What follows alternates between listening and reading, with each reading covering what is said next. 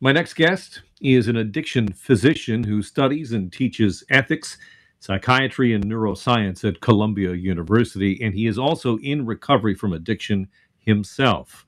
Carl Erik Fisher comes from a family with a history of addiction, and he descended into an alcohol and Adderall binge during his medical residency, and even at one point was admitted to a psychiatry ward in New York.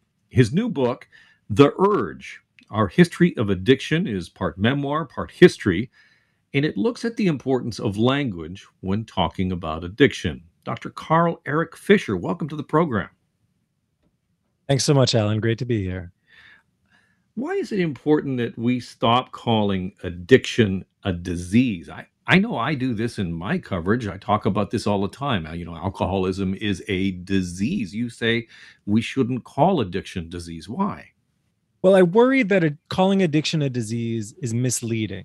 Now, here's why. It's actually a double-edged sword. I I want to say actually that I, I've seen it help a lot in terms of broadening access to care and hospitals getting funding. Even for some people, it promotes compassion.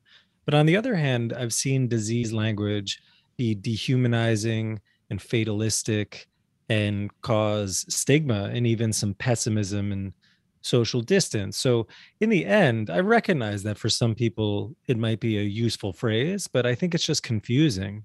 We have to stop uh, resorting to labels and look a little deeper at what the what the term is pointing toward. Is it because if we say disease, we take out the element of of human choice?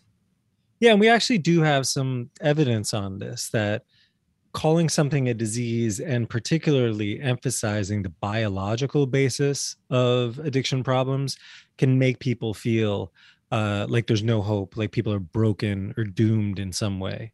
And again, it's a double edged sword. I think uh, for some people, it might actually be a wise and thoughtful way of making sense of their problem, this problem that I share with them.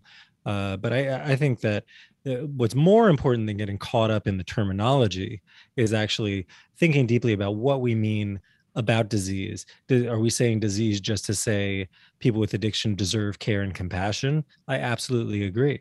But if we say disease means biology is the best way to understand things, then that that can be misleading. What about your own personal experience in recovery informs your views on addiction? Well, I had to come to a deeper understanding of my own recovery before I really could speak with any sort of humility about addiction. And what I mean by that is, I, I, when I first embarked on this project and started looking at the history of addiction, I thought I would find the one answer to my situation. And what I found instead, actually, is that addiction is a really beautiful and broad phenomenon that's occurred across times, across cultures, for centuries even. And what i might consider addiction is different than say what it was 200 years ago or even 1000 bc when gambling addiction for example first appeared in the sanskrit hymns of the indian rig veda so it, if anything it, it my own my own experience exploring it gave me an appreciation for the diversity of addiction and how my own experience wasn't the end all be all. That even though I can share a fellowship with other people who have addiction problems, there's also a great deal of uh, diversity and variability there. You know, humans are notoriously short sighted. I've done a lot of segments on this radio program about the, you know, for example, the rise of benzo dope, the increased toxicity of the street drugs, and everything feels like it is the worst it has ever been. But what does history tell us about drug use and abuse? Mm, yeah, great question. Because uh, one of the most shocking things I found when I looked to the history of addiction was that drug epidemics are nothing new. We've actually been having them for 500 years on. And like you just said, when we're struck by a drug crisis, people want a villain. They want the single answer. Uh, is it a bad drug company? Is it the bad users of the drug? Uh, maybe it's a drug itself, some new formulation or something. And what these epidemics show repeatedly, year after year after year, is that the drug problems are always at the intersection of multiple intersecting causes. We see that in uh, the opioid overdose epidemic. There was actually just a Stanford Lancet uh, publication about the North American opioid crisis uh, today, trying to call attention to this very issue that we have to think across multiple levels or else we're lost. And we have a tendency to to, to vilify. I'm speaking with Dr. Carl Erik Fisher, who is the author of a new book, The Urge: Our History of Addiction. I'm, I'm struck by, you know, the the contrast of the rise of crack cocaine, um, and, and, then, you know, contrast that with uh, the institutionalized uh, release of OxyContin.